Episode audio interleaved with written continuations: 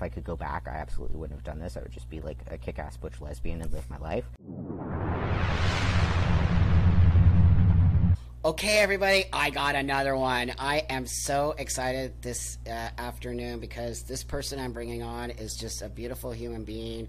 Um, has been dealing with some stuff on the internet that we'll talk about here, but I just feel very blessed and, and really that he he he reached out. I mean, I reached out to him and he reached back real quick. And so before I do that, you know, like, comment, subscribe. I don't know all those things you guys do. I don't even know anymore. But if you could do that, help me grow this. It, it really helps me bring these amazing voices on. So this afternoon we have KC here, and um, so I'm just going to let KC introduce hi- himself, and um, and we'll just start right out the gate, my friend. So please introduce yourself.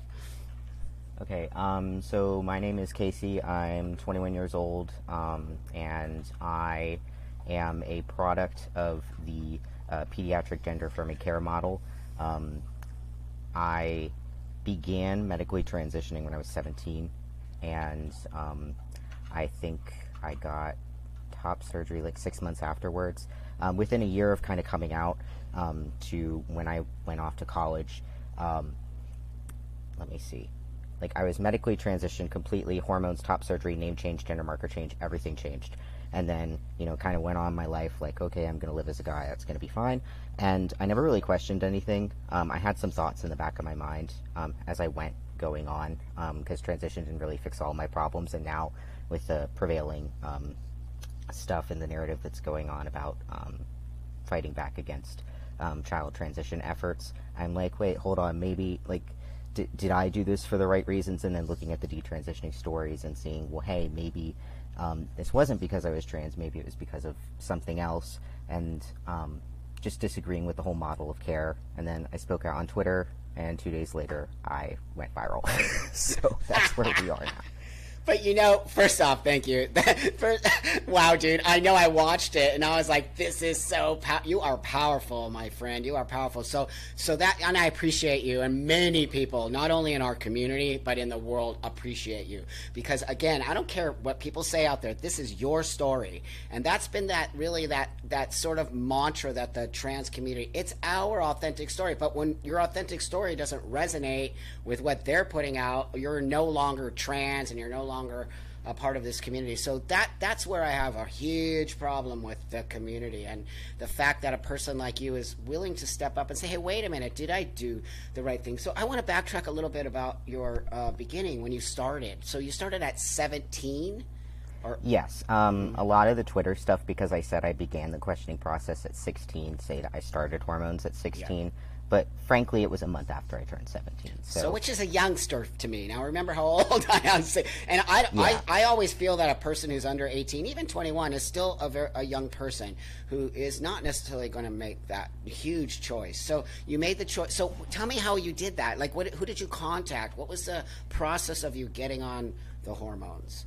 So um, the process of getting on hormones, I the, it was I think 2017, December 2017, when I started testosterone, and in May of that year, um, or sorry, April of that year, I was really struggling with my self image. I wouldn't say I had gender dysphoria, but like I, I felt like an incongruence with myself. Um, because I thought I was a lesbian at the time. I was kind of butch presenting, but I still had longer hair. I wasn't allowed to cut my hair because that's what boys did. That was the kind of the, the home life I grew up in. I forget what exact video I saw on YouTube because I was like just googling random stuff. I had no idea what trans people were. I that that was not information I had access to. And I think the video that kind of opened my eyes was um, "Trans in Love and at War." Um, it was a New York Times um, op-ed that was about um, Laila and Logan Ireland.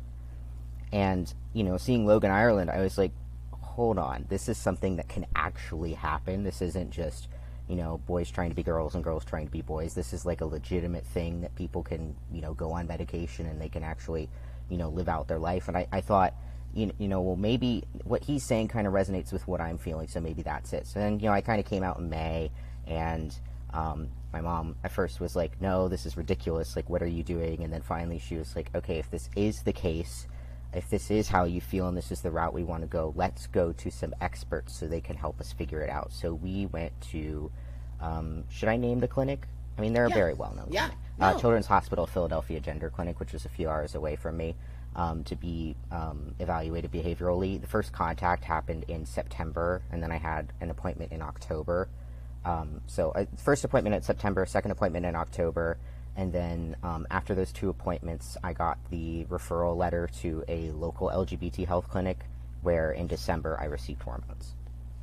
All right, I'm gonna my old brain because that's uh fat. That I I consider that fast tracking. So September is your first. September is your first, and I'm not laughing like at you know. No, it's fine. It's ridiculous absurdity. looking back at it.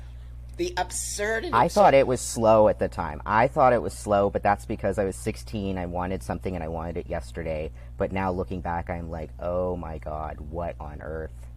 So, sep- so September you start. You have another appointment in October, and by December they're giving you a letter to start hormones. Well, So- actually, they gave the letter to me in October, but it wasn't until December that I was able to get an appointment with a provider that felt comfortable giving me the hormones. Okay, well that's interesting. So the provider was a little more of a pushback than the actual clinic, the trans. And so, can you tell me what happened in that trans clinic when you went? You saw was it a therapist, an affirmative therapist? Um, I saw a licensed psychologist. Um, Okay. Um, Okay. And she was uh, one of the leaders of the gender clinic, um, Linda Hawkins. I mean, I don't mind me naming her because everybody knows who she is and that she does these Yeah. evaluations. She did these evaluations, and I, I don't hold anything against her either. That's the other thing. Um, but in the evaluations, I believe both appointments total were about three hours time, and not all of that was with me. Some of that was with my mom. Um, and it's just her and I and the family dynamic. Um, I'm an only child, and she's the legal parent in the situation. So, Right. Um, but I don't remember most of the conversation with me besides the fact that it was a lot of data acquisition. It was a lot of just asking about my past, asking about, you know, social situations where I felt like, you know, do I feel like I fit more in a, a male role in social situations or a female role? Um, I also got, I think, the gender pie, which was basically just like, here's a circle, fill out the pie chart. How much do you feel like a man, like percentage wise? Um, what percentage do you feel like a woman, and what percentage do you feel like non-binary? so I Wow. also So saw I the don't even. Oh, you saw the gingerbread, of course you Yeah, the gingerbread. so so basically they're just like you know oh my gosh this is just so i don't even know what to say No, i'm it's just fine. like you can laugh. It's absurd. I'm, I, I i am. I'm actually like blown away that it just is that simple and that that's really what i want. This is why you're powerful because i need for the world to hear this. When i say things like this or other people oh that's not happening. That takes Well, years yeah. to get hormones. Uh really? Um no. It doesn't take years Yeah, to get no. hormones. That's that's a and, complete and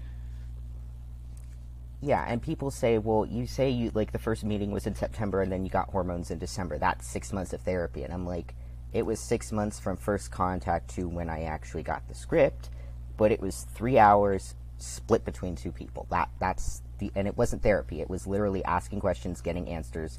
There was no, well, why do you think you feel that? Well, let's dig into this idea a little That's bit more. right. There was no pushback, none whatsoever. That's right. That's the key. And that's what I say to everybody. I got so much pushback. Oh gosh. And I, again, I don't want people thinking I'm the end all be all. I'm just telling you my experience and why I'm solid in my transition because I got a ton. It took me a year, two years of therapy to be able to get that letter and to be able to sort of move into this next level that you're going three, three hours, three hours, letter, bam. And, and that is three months. I don't care what anybody says. We, you can add it up there and you can clear, and it's your story and you know your own story and you know your own truth, right? Yeah, So, and and again, it, the other thing in like medicine and other things too is they say, well, that's not what's on the website, and that's not what I went through, and they say that's not how the process works. Well, just because they say that's not how it works doesn't mean bad things didn't happen. That's right. That's, I mean, come on. You're not the only one talking about this, right? We have a lot of people. yeah, of that that's people. the thing. That's the thing. It's not like you. You're like the lone person. So so so so so now you're transitioned, my friend, and you're living your life. And and so what happens now? So you start hormones, and and now I want to take it from that space. Um, so I was in my senior year of high school. Luckily, I had like a pretty low course load. I only had three courses, and they were all music courses. Because the idea was I was going to major in music ed in college. I was going to be a music teacher, um, and I was not doing great mentally at the time. Um, for years leading up to that. The year before that, I had hospitalized myself inpatient because things were getting pretty bad and they were going to come to a boiling point where I was going to try and do something really stupid. Um, so things were kind of rocky, and you know, I, I thought, well, maybe as the transition happens and as the hormones start working and I feel the gender euphoria, some of the suicidality and some of that is going to reduce. Like I was told, I was told your life is going to become more bearable now because you're going to feel at peace with yourself and, you know, your, your body's going to line up with your mind. Um, let's just say they had to pull me out in May, like two, like four weeks before graduation, because I was so unstable. I was on the brink of having to go back inpatient. Oh gosh, kiddo, ah, that's just horrible. So I mean, testosterone that's, that's didn't, reality. but that is reality. Uh, there's a high rate of suicidal ideation in the LGBT community. So so so so that's just sad. So you're taking the hormones, and it's not alleviating. So that's what I'm hearing. It's not alleviating the suicidal ideation or the I mean, feelings. the, the hormones, the hormones started working right away. You know, I, I was lucky that they didn't just put me on 100 milligrams weekly and hoped for the best and just blasted me with it. It was it took me 10 months to work up to full dose, which was 100 milligrams weekly. But as soon as I took probably 50 milligrams every two weeks after that first shot, within two days, my voice was dropping noticeably. Like people knew. I didn't tell anybody at school, and they were just like, "You started hormones, didn't you?" Yeah, because you, you know, but you do have a very deep voice. I have more of that tranny voice. But that being said, like, Yeah. you're, yeah, I could see, I could see people. That it's an, it, that's one of the telltale signs of transition is our voices, right? We starts Yeah. going in that weird space. Yeah, I know a couple years ago, like on YouTube and so on, that was you know like the tranny voice was, um, you know, something that people would look at themselves and be like, "Oh God, do I have that?" Totally. Um, and at, at certain points in my transition, I did have that voice, and I'm like, "Shit, what am I gonna do?" I But- know. I, I mean, I got it for life, dude. I call it the Mickey Mouse voice. I like Mickey Yeah. Mouse. So, um, so that that so wow. Okay, wow. Uh, so now you're, you know, in that space. You're still suicidal. You go in back. You check yourself back into the mental space, and then and well, I didn't check myself back in. Okay. I was close to it. Had I still Oh, stayed in the school okay. environment, I probably would have ended up back there. Um, and then, interestingly enough, that happened in May, and then I had top surgery in June. Okay, well now this is where it's going to get totally interesting. Not the suicidal stuff is very horrible, and I'm very sorry about that. And it's just I had the same thing. So so so now you're that, and in May, in May you're feeling this way, and in June you get top surgery. Yes, and I think And you're feeling the call to suicidal. yes, and I believe we got the call to schedule in May as well um, to do it in June. That we had gotten the go ahead. So they didn't ask you any questions like how are you feeling mentally? Do you feel prepared for this surgery? Like any? Did they ask you any of these kind of questions? I mean, I I think they probably did, but I was Okay. trying to tell myself like, you know, like everything's going great, like you're gonna feel fine, like it's all gonna be okay. This is what you're supposed to do. Like just go ahead Okay. and do it. Talking Um, yourself into it. And also, part of it too is that there was a rush because I was doing this as a senior, and then I was going off to college. I wanted to go off to college completely um, stealth, and you know, having I, my primary instrument was trumpet, and playing trumpet with a compression vest on is not fun. I had done marching band the summer before binding, which they tell you not to do, but I'm I was 16. I'm going to do it anyways. Um, it, it's not a fun time. So I was like, okay, we need to fast track everything and get this stuff done. And the clinic was like, we absolutely agree. Like, you know, make sure you have a fresh start at college. So it was like full steam ahead. Um, you know, just say what you need to say to get the surgery. It's going to be fine. And also, the surgery wasn't performed by CHOP. It was they outsourced it to a plastic surgeon that doesn't really work that much with trans people. He's just a general plastic surgeon, but he was willing to do the surgery. With no um, understanding of trans male top surgery. So there, he's just gonna do your surgery. And so, how'd your surgery come out? Were you okay with it? Um, so I kind of went in thinking that, um, you know, to be blunt, I was probably like a size B cup. Um, and I think I was only a size B because like my rib cage is so wide that I would have to size up just to get the band to fit around me for bras and stuff. Um, I went in thinking I was going to have to have a double incision, but he said, "Well, I can just kind of go here and here and kind of take things out and so on to do keyhole, um, like in trans community terms." So that's what happened. Um, it kind of on the right side, he kind of ended up having to go almost completely around the nipple. Um, so I had that. I had like this weird tape compression thing. Like it wasn't like a, a binder vest. It was like a weird tape thing. I don't even know. Um, the adhesive stuck on me like crazy, and I had drains in for five days. Um, and then I came back and they pulled them out, and I looked down, and you know how like in all those videos, everybody is like they're looking in the mirror, and it's like I see myself for the first time. I look down, and I go, "What the hell happened here?" Um, it basically looks like he took a circle cookie cutter out where the um, like where the breast tissue was, and kind of just like stamp and pulled it out. And Oh he said that that would kind of dissipate with time, and it didn't.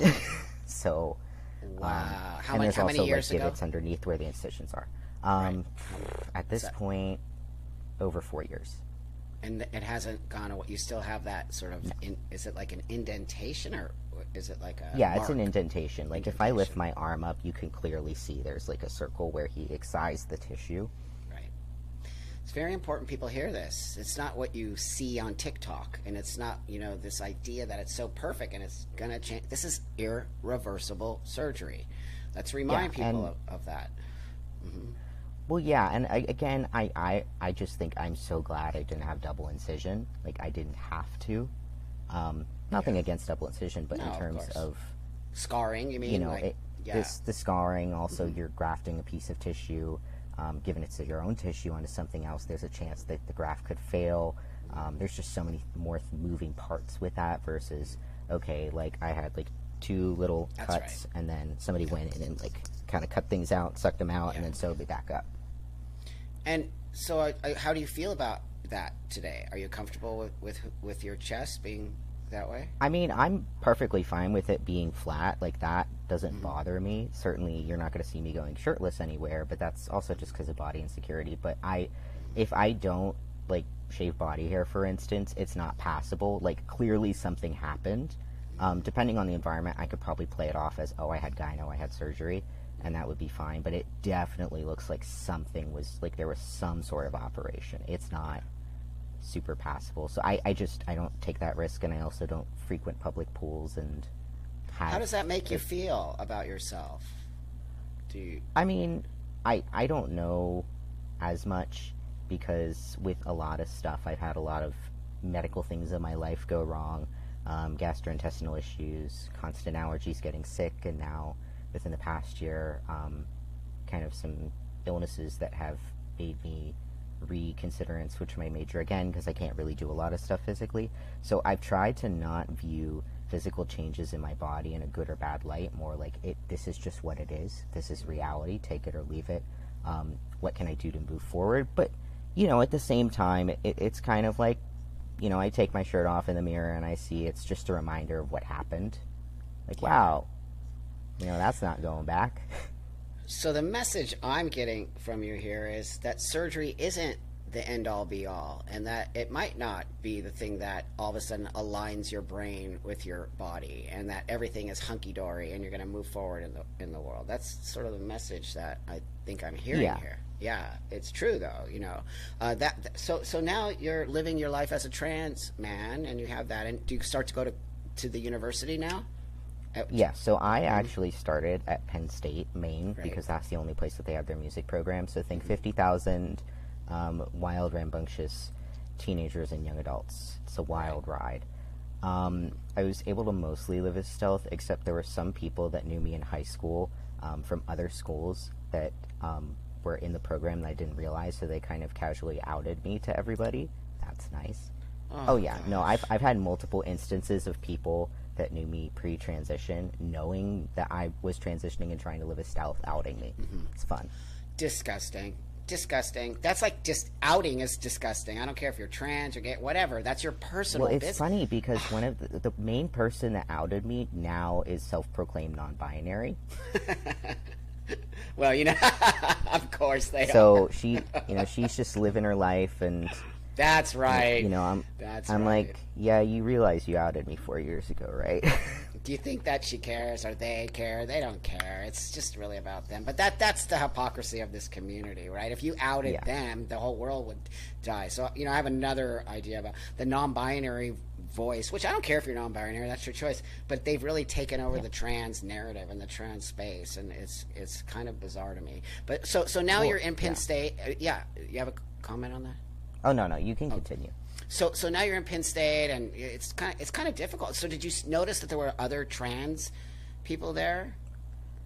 Um, so there was, um, I think, one other trans guy that I knew of, and then I think there was a trans woman that she was she was trying her hardest, but um, she Yeah. she really had to try. It, she unfortunately she wasn't passing, and most people were kind of sympathetic to that, but some people weren't. Yeah. Um, we never talked though, because I I tried to talk to her and she told me to fuck off. So. What is wrong with everybody? It's so bizarre, dude. We're supposed to all be family and like supporting each other. I know, and especially like in the School of Music, we're all just kind of suffering together. Yeah. Um, you know, Yeah. signing our lives away, going into debt to make virtually no money. yeah. Like we're all in the struggle bus together. That's right. Yeah, we're like attacking each other. No, I know. It's it's just it just my brain doesn't comprehend that because we're allowed to disagree on stuff. What we should not be doing is hating on each other. It's just bizarre behavior. It's killing us. You know that the community is just like dwindling down. Um, so Mm-hmm. Oh, yeah, so absolutely. yeah, absolutely. I mean, and then you know all the people who actually really hate us and actually really don't want to see us are using all of our stuff against us, and it's working. Oh gosh, it's it's really for me as an uh, elder in this community, it's a little depressing, but that's okay. You know, we're gonna come back up from this. So so now you're living in trans. I want to know the, I want to know how you're feeling at Penn State, and was there uh, uh, during Penn State was it when you decided that you were feeling not in your trans? Like I guess my question is, so where are you now? What happened? So you were living trans at Penn State. What happened?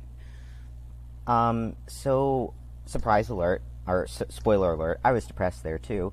Um, and I only lasted there a year actually before I um, transferred out because uh, again I was severely depressed and it was gonna go somewhere really bad if I didn't do anything. Um, I wasn't feeling fulfilled in my major. I wasn't. I something just felt off the entire time. Like, oh, I'm passing. I'm not getting misgendered. You know, I look male. Um, you know, but something felt off. Um, I felt like, you know, it, like am I am I missing something here? Am I? Um, and I, I grappled also with the idea of bottom dysphoria. I've never had bottom dysphoria. I don't think I've legitimately ever had it. Um, but there was some prevailing thoughts at the time in the community that if you didn't have all of the dysphoria, um, that you weren't trans enough. So I was, you know, experimenting with packing and that kind of stuff, and it, it frankly just got in the way more so for me than anything. But I was like, nope, this is what the, this is what you got to do. like maybe maybe this will help my my incongruence or something. Um, and I it just it still felt like I was putting on an act, um, especially because of I, I play trumpet and um, it's interesting because the stereotype for a trumpet player I would compare to like the stereotypical white rich Republican asshole. Like literally, they put out their hand, they go, "Hi, I'm better than you." That's how they introduce themselves. I'm not joking, and so because of my instrument, you know, you would do like brass chamber groups and play with a lot of the brass players, and it was all of these, you know, older, middle aged, somewhat younger guys, very heteronormative, um, and just kind of seeing the environment. And some of it was, you know, just like normal guy stuff, some of it was, you know, what locker room talk and just saying horrible things about women, and I'm just sitting there like, don't react, don't react. Um, but at the same time, I, I never felt like I fit in, um, and I felt like I had to like put on an act just to kind of defend my stance, if you will, um, that I was a real man. So, but I, I didn't know it was putting on an act at the time. I didn't know that's how I felt. I just knew something was off. Well, yeah, I totally resonate with that 100%. In my early transition, you know, it's like, what is a man? Like, how do I feel like a man? How? And then I have the same thing in the locker rooms. These dudes just saying all kinds of insane shit. And you're just like, uh, I totally resonate with that. Like, what do I do? If I say this, I might out myself, or, you know, it, it's a difficult space to be in when you're transitioning to live as a male because we were socialized female on you know on some level. Yeah. and even though we feel male what does that actually mean? And so you have to it's really hard. It's taken me years to find my footing around my masculinity. But i can't even imagine transing today because you have so much pressure. I didn't have that pressure when i transitioned. There was no community. But i think the community pressures people like you to conform also to sort of some stereotype of what it means to be a trans man, right? Like, like you're telling me, for example, the bottom surgery, right? As you know, the whole world knows I don't have bottom surgery. I never got it. I don't want it. I live a perfectly healthy life. So it's interesting to me that that's still such a mm, kind of, kind of really adamant space for trans men.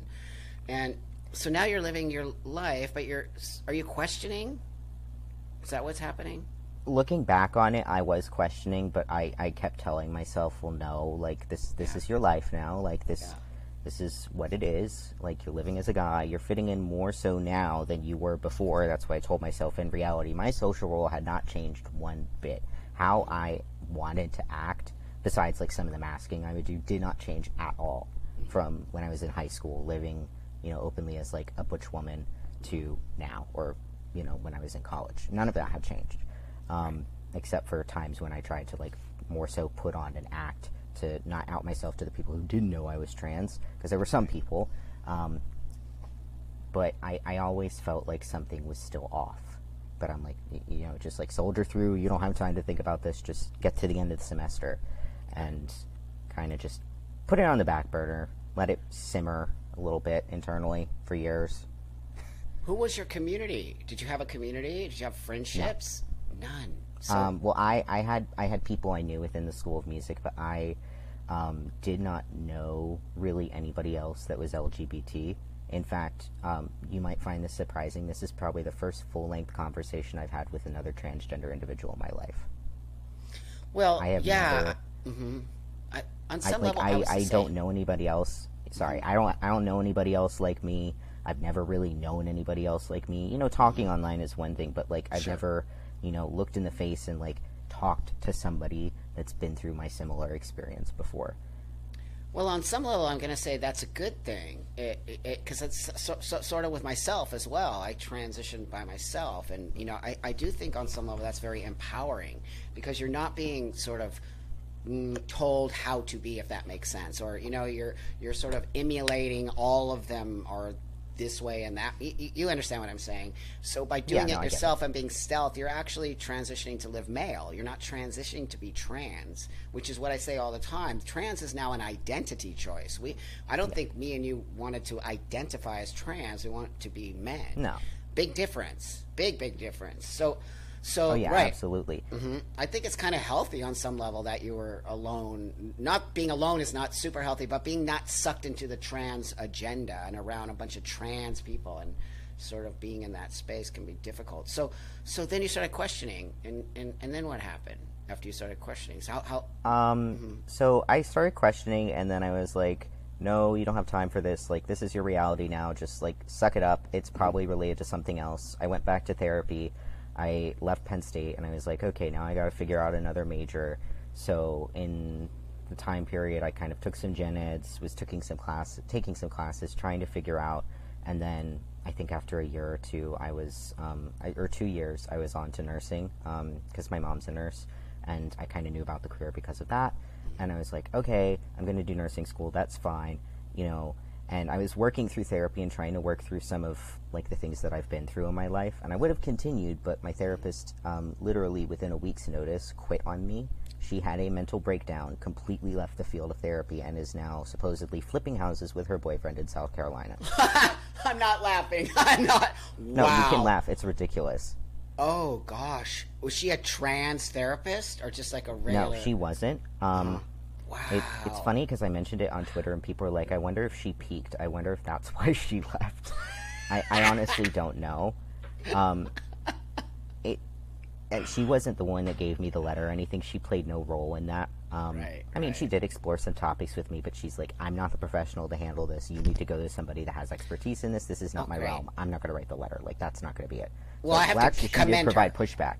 Yeah, commend her on that. pushback. Brilliant. That that's actually right. She doesn't have the expertise, so how could she feel? But what is the expertise? I don't even know if there is at this point because I do believe all trans people are different.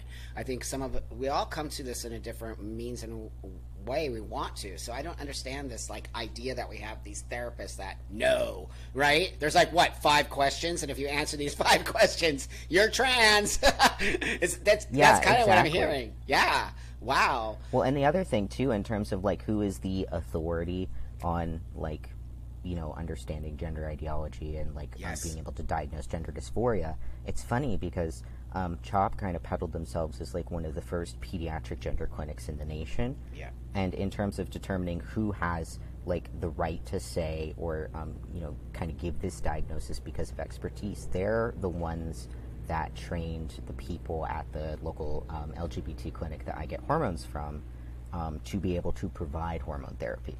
So you see that right there. And they You know- also trained, um, so near where I am, uh, Penn State actually has a healthcare system. People don't know that necessarily. They have a healthcare system, they have a school of medicine, so they have a medical school um, near where I am. Um, and they also have a children's hospital that um, is pretty well known, and it's a research hospital too. Now they have a gender clinic. Um, it's not super widely known, but they have a gender clinic, and they were trained by CHOP people. I have an issue with that. I'm going to just say it because that's very biased on some level. Like, what does that even mean, a gender clinic? Where are you getting these information from, right? Who says that you can just open a gender clinic? What are the, what are the, you know, what are the, what are the sort of, uh, what's the word I'm looking for? Like, you know, what what makes you a gender clinic? Do you have to go through training? Do you have to? You, you understand what I'm saying? Like, who's saying these are gender clinics? That's the problem I have. Like, because I just said it before, we're all different. There's there's no five questions to ask all of us the same. Why why we feel this way or why we're transitioning? That's the problem I have with these so-called gender clinics. That really they just want to see you transition. They I don't really believe that they push back on anybody. I, from every story Well, I've yeah. heard, none. Yeah, no, no pushback, none. No pushback, none. So anyone who walks in is automatically trans. That is just insane. Um, so here you are living your life, and now what? Are you are you detransitioning? Because yeah, I- Um, so I was kind of debating back and forth in my head, and um, certainly I think the questioning began with I actually went to the Philly Trans Wellness Conference in 2019. Um, so let's think that was probably one and a half years on hormones, one year Okay. post op.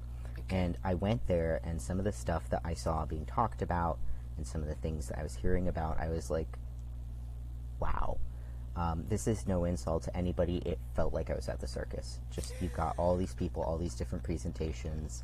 Um, I forget what the conference center is that it's held at. It's like one of the big conference centers. yeah, I've, I've been to it. Um, it is it's that big conference center. Yes, huge. Yeah, and the what really appalled me at first and kind of made me look like what the hell are we doing was the fact that the the bathrooms, the men's and women's bathrooms, were changed to all gender bathrooms, and there were children going in. Oh wow! Holy. So like is you know, uh, both sides they have all gender. You know, whoever it is, anybody can go in there. Anybody. And I'm Anybody. There's there's kids here. And anybody, people. adults. Anybody. Remember That that. was- Anybody. They're not just trans people going in there. Anybody. And so now we have little kids in there. Who's going to follow these little kids into these bathrooms, people? Let's just be honest here. Why are people having Yeah, it, it- having why are we not having that discussion? It's so bizarre to me. We- We can have a non we can have a non what a gendered bathroom. I have no issues, but you've got to have a man and a woman's bathroom. I want to use the men's room. I actually do. I don't want to use the non-gendered bathroom. I want to walk right into the dude's room and be a dude. I don't know about you, Yeah. but so it's not fair. Now I have an all-gendered bathroom. That actually doesn't make me feel comfortable. So how come I don't Well, and frankly, that doesn't make anybody feel comfortable. and Yeah. it just opens up the door for bad things to happen. Oof. Um, I, that was the first thing, and then learning about um, some of the clinics in Planned Parenthood and the informed consent model in adults. Yep. And I was Yep. like, hold on, I, all the research I had done, which people think I didn't do research, I did some research, um, as much as a 16 year old could do, was um, kind of more the model of what you went through. Was you know you have to do at least six months of therapy, or ideally a year of therapy, and you have to socially transition before you get medical transition to see if it's a right fit, and you take everything slow, and you wait a couple years, and it's like this long, arduous process, which we now know is to try and keep people safe and to make sure that this is the right thing and that the symptoms of gender dysphoria aren't actually symptoms of something else that kind of look like gender dysphoria, right? Yeah. Um, but then when I found out, I you know I, I completely ignored my experience. I forgot about my experience. I thought, well, I was critically ill. You know, they told my mom I was going to kill myself if we didn't do this fast. So I was a special case. This doesn't apply to me. But then seeing Planned Parenthood and hearing that, like, in one appointment you can walk in, no behavioral health assessment, just get hormones and go away. I was like, that's that's not right. Like, I didn't agree with it. I thought it was horrible. because you're smart and you actually see it as a uh, you just see you see the mistake they're making why would you want to push somebody on hormones so fast as you can see what happened to you and what happened to me is irreversible i'm so tired of people saying oh don't worry just go off it and you'll go right back to normal ain't happening people so so that's where i met you i met you because i saw you all over the internet discussing the fact that you weren't told uh, I just connect. I just was like, "Wow, awesome! Who's this guy?" Because you literally were saying, "No, I'm not kidding." You were saying the things that I try to say all the time, but you know, I'm an old guy, so I'm not necessarily listened to so much by the younger Yeah. generation anymore, and and and that's okay. I don't have an issue with that. But that, so I saw you, and I'm like. Oh, you're saying the things that need to be said, and one of the thing, and the balding, you know, that's what that was the thing that everybody latched onto with Yeah, you, right? just like he's complaining because he looks like Vladimir Putin, like, and he's compla Yeah, no, I, there's literally, I, I think Keffals, I think posted Mm, figures. something about that. Figures. that Um, and then there was another one that compared me with like Elon Musk without like the comb over. There's like just this big gap, um, which is fine. Like, I, I Dude, really you're handsome. care. Who cared? Number number one, number two. Hello, you all know I'm bald. Like, uh, Well, it's- yeah. but that's wasn't the point. That wasn't the point of what you were saying. And then why are trans women getting into your conversation? You're a trans dude. They should. They don't get to have that conversation. Sorry, we don't. As trans men, don't get to have the conversation about trans women. They always tell us to shut up. So you know what, trans women out there, you don't get to have the conversation when a trans man is talking about his own experience because it's not Well, your yeah. experience. So it's Well, yeah, disgusting. it's- Well, it's funny because people in the comments were just like after, um, so like it seems like the the right wing or the conservative leaning side of Twitter found my video. Like I just put it out in the air. I didn't expect anybody like really to look at it much. Right. Um, and it was in response to like me saying like I've transitioned. This is my life. I, I feel like somewhat comfortable where I'm at in terms of how I present, but at the same time, frankly, if I could go back and stop this from happening, I absolutely would because there's a bunch of things that have happened now that one are irreversible, and two, if I if I had this like deep desire, like a lot of detransitioners do, to go back and try and live as female, like in greater society, I'm gonna have a hard time with that. And people are like, no, it's not. Like you're 21. The- Like the bot, like you know, the body's amazing. It can reverse itself. So I made that video being like, look at me, like listen to me and look at me. You know, That's look right. at my hair. Look at hear my voice. In in music terms, I'm a bass two. Bass two Yeah. is the lowest voice part. Wow. Like I, there is absolutely no way I could reintegrate into greater society and pass as, as a woman. Which people on the the GC side, the gender critical side, have a problem with me saying pass as a woman. Um, in the course. sense of like, well, you can't define what a woman is. Like, you know, that's the whole point. Like, we're trying not to follow like gender stereotypes. That's like, right. I'm thinking realistically here in small town America. Like, if you look like a man trying to be a woman, there's going to be a problem Yep. and it's going to make me unsafe in a lot of situations. Oh my gosh, so many. Which is also why I transitioned in the first place. If I was going to live as a man, I needed to be convincing enough that it didn't create a safety concern. So, I want to go back just a little bit. When you were discussing taking testosterone, tell me what they told you about testosterone. Did they give you? Uh, inf- uh, uh, you probably had to sign an informed consent, something or another, because they're worried about being sued. I did. And and and so uh, th- this is interesting because I know I know you- I probably know what you're going to say. But when you're excited about getting hormones and you're given a piece of paper, are you actually reading that paper? So I'm sorry, I don't mean to answer for you, but I, so No, so it's fine. Give, give, give me that scenario that you when you started. No, I didn't read the paper. I, I don't even think it was specific to testosterone. I think it was just a general informed consent paper because it was just one page. Did they tell you all the, the side effects, or you didn't read it, so you didn't even know about side effects? Well, they That's- told me um, the NP. It was an NP. Not not like that matters much because you know mid-level practitioners can do a lot of the same stuff and prescribe drugs and so on. Um, she kind of briefly went over. She's like, "All right, your voice is going to drop. um, your clitoris is going to get bigger, um, your breasts might shrink. And she said it all of this like verbatim, um, which of course me like being insecure about those words, I was like, Ugh, but she was very blunt, and she's like, you might grow a little bit, you're probably going to get heavier, you might get more muscle, you might get more fat, and you're probably going to get a lot more hair everywhere. Like that's, are, are you sure you want to get yourself into that? Oh wow. And I was Okay. like, well, yeah, that that's that's why I want to take it. That's right. And so she's like, okay, as long as you understand that. And according to the letter, she was acting in good, acting, um, assuming that the behavioral health professional that That's right. interviewed me and did the assessment did it correctly and did it thoroughly. So she was acting in good faith and was like, okay, and based on this letter, you're ready to go. As long as we have an understanding, here you go. Well, no, you're right. She was acting in good faith, and she asked you, and you said, "Yeah," because of course that's what you want. We all want to be hairy and dudes, and you know, muscles, and all of that. I mean, of course, that's like our dream to to be that. But I don't think the reality of it sets in until you actually start happening. I mean, on paper, it looks amazing, but on reality, if you're not actually prepared for genitals changing, right? I mean, so many, even not only Oh, growth, pain. Smell, pain. smell changes, things oh, change. oh, yeah. Yeah, and no one talks about that. You know, I've been one of the guys who have talked about it, but it's very small in our community that we talk about these types of things. So, so yeah, of course you were prepared because it was literally what you see and want. is a difference than actually having it. So, oh gosh, dude, I swear it's just such a. So, so what happened? Like, what was the catalyst for you to start thinking about? Like, did I do? honestly, I wasn't really thinking about, you know, whether or not like this was a mistake for me until after, um, like I was on Instagram and I, I didn't really post on Instagram. I kind of just followed people, and then I found um, Gays Against Groomers and um, like the puberty blockers suck and all of that stuff. And I saw that you were affiliated with that. Um, and kind of seeing the message because I fundamentally disagreed with the informed consent model, especially because there were some people on YouTube, um, like you look at Ryan Barnes, Par- Palmer, um, some of the D-trans girls like that, and what did they all do? They all went in to a clinic via informed consent, walked out with hormones, Yeah. and look where they are now. Um, and and I was approaching it from like a, a patient health perspective because of my healthcare background. Um, like it's just about keeping people safe and making sure that we do the appropriate the appropriate evaluations to rule out other potential problems before we jump to the most invasive treatment possible. There you go. um, which makes sense, but people don't see it like that.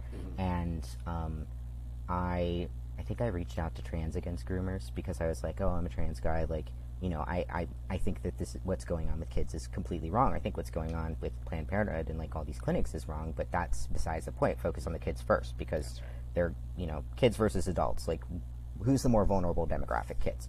Um, and they were like, "Well, do you want to start making content?" And I was thinking, okay, video and words at the same time. Me, who um, the conspiracies on Twitter are that I'm actually a biological male boomer, That's a compliment. the Russian government. Yeah, um, Dude, I'm- or I'm I'm secretly I'm employed by Matt Walsh. He's paying me. Um, I have yet to see that paycheck, but Matt Walsh is paying me. I'm Oh being paid um, by uh, Russian blood money to uh, fearmonger the masses.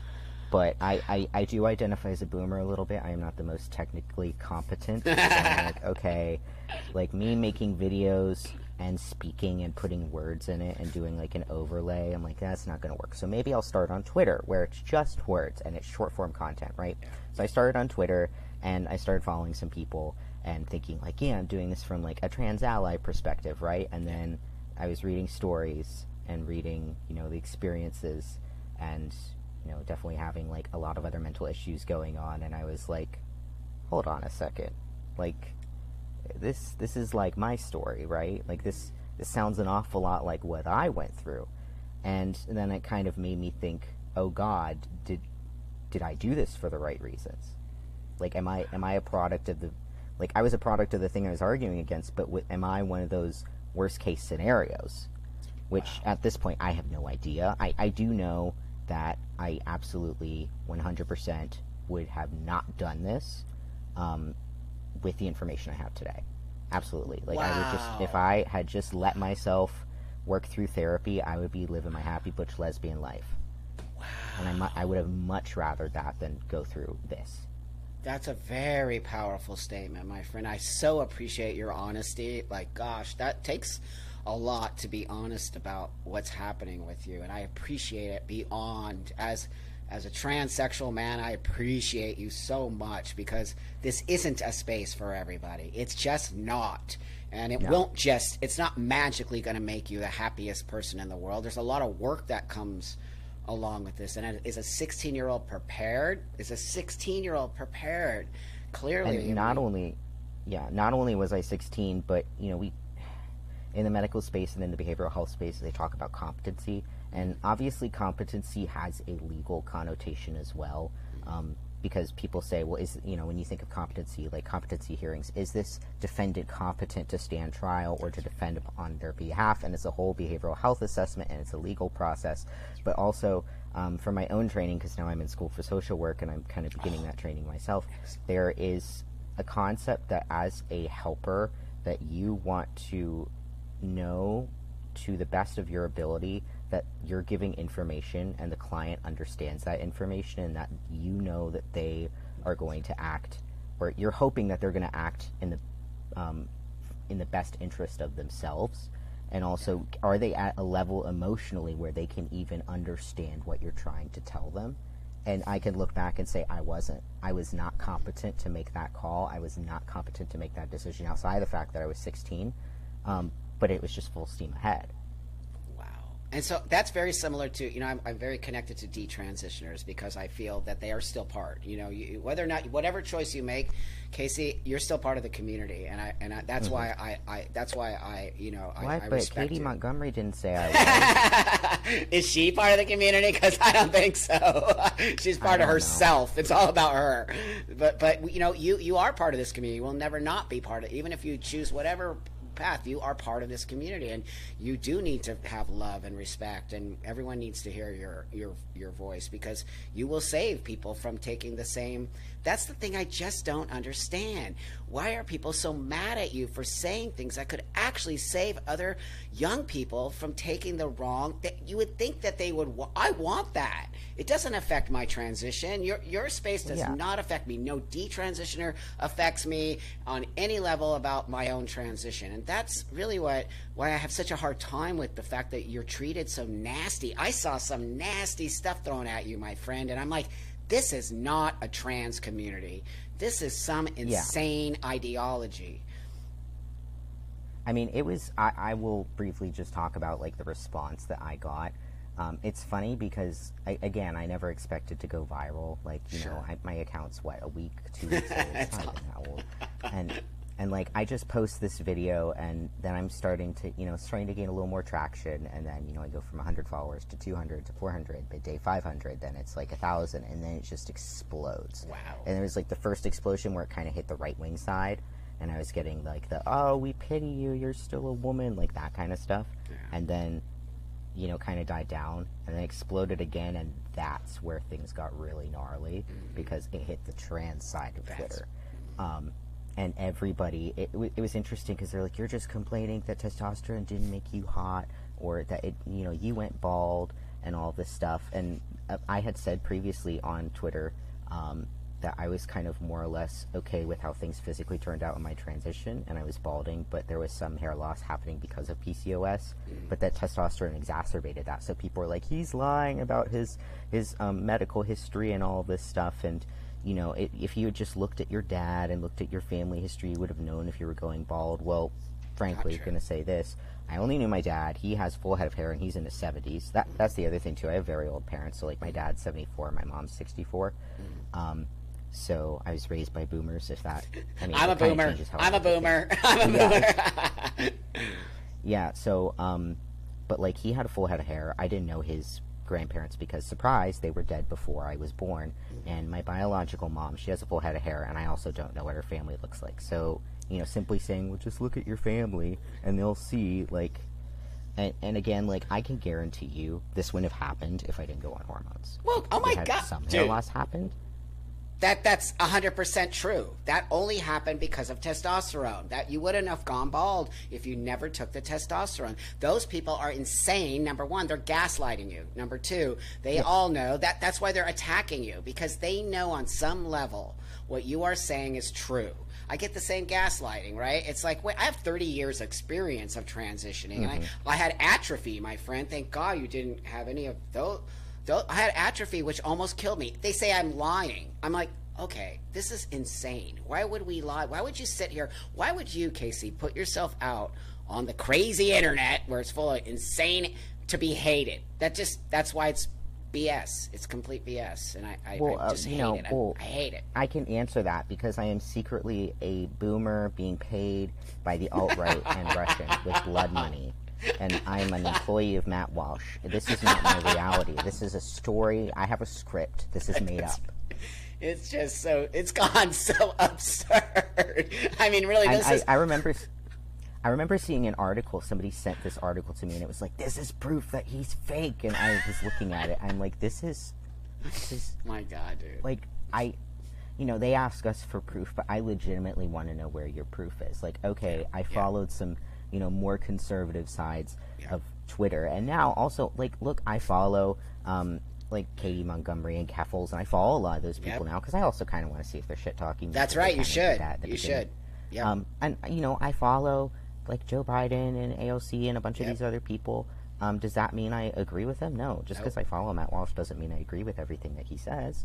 Well, um, that's how immature it, they are. It's, dude, I follow everyone. I follow everyone. I, everyone who's on the right, on the left, in the middle. You've got to. You have to. That's how smart you are. You've got to see what everyone is saying. If you're only in a tunnel, which these people are, they're only in a tunnel. They only hang out with trans people. They only hear the same rhetoric. You know what I mean? They're being fed this machine. They don't have any idea what's going on in the actual real world. They're being fed. These mm-hmm. are young people, and young people are easily Okay, you know that they're easily twisted oh, yeah. and, and molded Absolutely. into. That's why they go after the young people. They literally these kind of movements always go after the young people because the young people are soldiers, right? And then now they're just incorporating them as ten years old and eleven years old is what they're they're doing and trying to make this community so large that nobody could say that it doesn't exist. So they're doing it in a means in a way that's lying and deceitful, and somehow I don't want to say you got sucked into it because that's not my place to say that, but but I think I think something something something about your transition wasn't hundred percent there. You didn't know what you were getting. Is that? Is, I think that's what I'm trying to say. Correct. Yeah. It wasn't yeah. clear cut like I thought it was. That's right. And again, there was a lot of other things going on. Like yeah. there was, I think there was a lot of body insecurity that was interpreted as gender dysphoria because, and I, I you know, I, I posted about this on Twitter where, like, I felt bad about myself, and I thought because I felt bad about myself and some of my feminine characteristics that that made me trans. And then as an adult, talking to people um, finding out that well most people including women feel bad about themselves they feel bad about that's their right. chest they feel bad about how they look and their weight and how that's distributed and somebody was like are you telling me that he never talked to anybody about this stuff well also i was raised fundamentalist christian okay, okay. so that it, it was borderline cult like mm-hmm. it's funny how i moved from like one cult community to another cult like community of two very different opinions wow. and spectrums but like very like you know, pigeonholed um, narrow focus of being a fundamentalist Christian and growing up in that. Like I, it was to the point where like I wasn't allowed to listen to any other music except Christian music because fill your mind with things that are good. Uh, YouTube was only educational. Um, we we've left by the way. This is not reality now, but this is what my reality was then. Um, you know, evolution is a scam. Science is lying to you. Everybody's lying to you. I- ironic that the fundamentalists are saying science is lying to you, and then right you know, on the other side. There's wow, it's like actually identical. You can literally place them on top of each other. It's very cult-like, don't you? Don't you? So, so on some level, you already had this experience in that cult-like atmosphere. Yeah, and, and it's funny because the only reason I left the church is because I was transitioning. That was the only reason why. Um, wow. And and you know, kind of kind of growing up in that, we were discouraged from talking about our bodies. Talking about our bodies in any sort of way besides like functional was a sin because it was lustful. Um, yeah. There is yeah. also a lot of rhetoric around purity culture, um, purity culture and how it impacts women and young girls. Um, and for me, Um, I mean, this is something I mentioned on my page, but I was sexually abused as a child by my dad. Um, so male father figures were kind of not like a like a great. I didn't have a great relationship with that or anybody that had that role. And the pastors knew about this. We had a youth pastor and a regular pastor. Mm-hmm. And so when talking about purity culture, this the idea, and again, remember we are like young teenagers, and this is like boys and girls listening to this in youth group on Wednesday night. It's supposed to be a fun time talking about like you know purity and virginity is one of the ultimate gifts that a woman can give her husband and that is sacred right? And you don't want to take that away because of lust because of sin of the flesh. And i mean again i'm like 12 okay? Wow. and i i talked with my pastor afterwards and i was just like well what about my situation? Because it was like well if you lose your virginity it's your fault and all of this stuff. And i was like i i was seven. Like i Yeah. i couldn't control it. And he goes well then i i'm sorry but that's just how it is. That's one less thing you can give your future husband. What? So they're blaming you for your molestation at seven? Oh my God, that's just hard. and that's what the church that I came from because That's I not Christianity. before we moved here. No, That's it's not not. It's absolutely not. It's not. I- I- that's why I, I say fundamentalism or Yep. fundamentalist Christians because I know that's not mainstream. Nope. Um, and like the evangelicals, I had in my trial when I was nine, I had to testify against the majority of people I knew at the old church I was at because they took my dad's side. Oh my God, I am so sorry, my friend. Th- that is just I mean, that's it's- it is trauma. what it is. Yeah, I know, but I just want to say. I'm sorry because that's just uh, uh, uh, that's just making so much more trauma for a young person. And that you know, again, so you know, some of the stuff that's happening today is trauma based. I don't care. Any, any, I had trauma. We, you know, there's trauma in our transition. There's trauma around what's going on with our with ourselves. A lot of us have been molested. If they took a poll, you'd be shocked at how many trans people have been molested as kids, and or and just general in the world. It's an actual thing that you know people don't want to talk about it and it gets slid under the rug and look at you having to testify and they're thinking you're lying. At how old were you? Nine? Nine when I testified. what a traumatic experience for you. Holy Well, yeah, and I it's it's it's interesting because I actually did get cross-examined. I got cross-examined by like two Boston lawyers, like trying to just come at me, and then, like I had to read the transcript of the interview I had with a forensic psychologist describing what exactly happened. i'm so sorry. I had to read the transcript. I mean, Nope. it's fine. no it, Well, ups- I, it upsets you know, me was- it's not fine, but like I, you know, god damn these people it, it is what it is. Yeah, you know, they, I'm, I'm glad that you are that way, but you know, I just, I just, it's just horrible. It's not something anyone should have to deal with, and so you know, that's why I belong to Gays Against Groomers, and why I belong again with Trans Against Groomers, and you know, all of this Yeah, idea that children are part of this whole thing now is so weird. Yeah, and again, all of this, the psychologist who evaluated me knew. She knew this. And there was this idea that, um, and this was my mom's biggest fear, was that I was doing this because of the sexual abuse. And I had this idea that if I was a boy, this wouldn't have happened. Yep. Even though she told me, she was like, frankly, I know your father. He probably would have done this even if you were a boy. So that's Yep. not going to change anything. Wow. Um, which probably would have happened as well. Um, Yeah. but you know Yeah. I, it kind of where i came from in looking at my own transition and you know how i feel now versus like would i have transitioned it kind of started from that well was she right that tr- like you know the abuse as a kid played a role in this and it went from well no of course not you know you're trans because you're trans there's no other reason for it to well maybe it did play a role mm-hmm. to i can't say if it did or didn't play a role to well if i'm saying that then it absolutely did play a role Wow. and if that played a role, then what other things that I went through as a kid and what other problems I had played a role in this? And then is was this even gender dysphoria or is this a conglomeration of other symptoms relating to my body? That's right. That's right. And that's all I'm asking for us to pull back a little bit and start to look at these types of things that, that Casey's talking about, like the trauma, because I, I guarantee you there's a lot of trauma involved in our transition. And so that's sometimes I do hear that. I do hear, you know, the, in the newer generation, you know, they don't want to be girls because of puberty and trauma and they just want to hide themselves. And I mean, I'm partly that kind of makes sense to me because when I see the upswing, I mean, the insane upswing of, of, of you know, FTMs, in your generation, I, I'm sorry, but I have to say because how come all of a sudden out of nowhere, when I was transitioning, there was nobody, and I grew up with a bunch of Yeah. butch girls. So no, there's something amiss here, and you you prove it to me. You prove it to me, and also now I think you're going to prove it to a lot of people. You're not. The thing is, this Casey, I don't think you're trying to stop people from transitioning. I do not believe that. No. Uh, No, no way are you doing that. You're actually trying to help people have a better, more healthy transition. Yeah.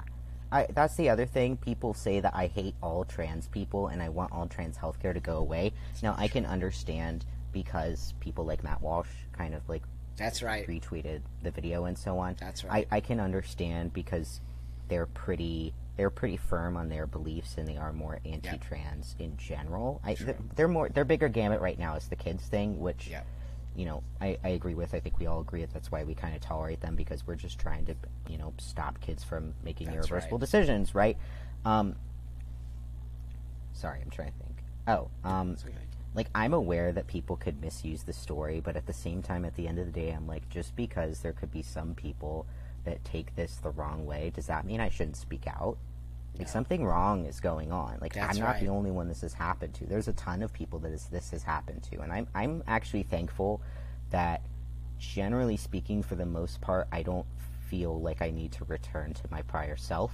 Mm-hmm. That that's what really gets me. That's what really is like heart wrenching, is seeing especially a lot of these like detrans girls and women.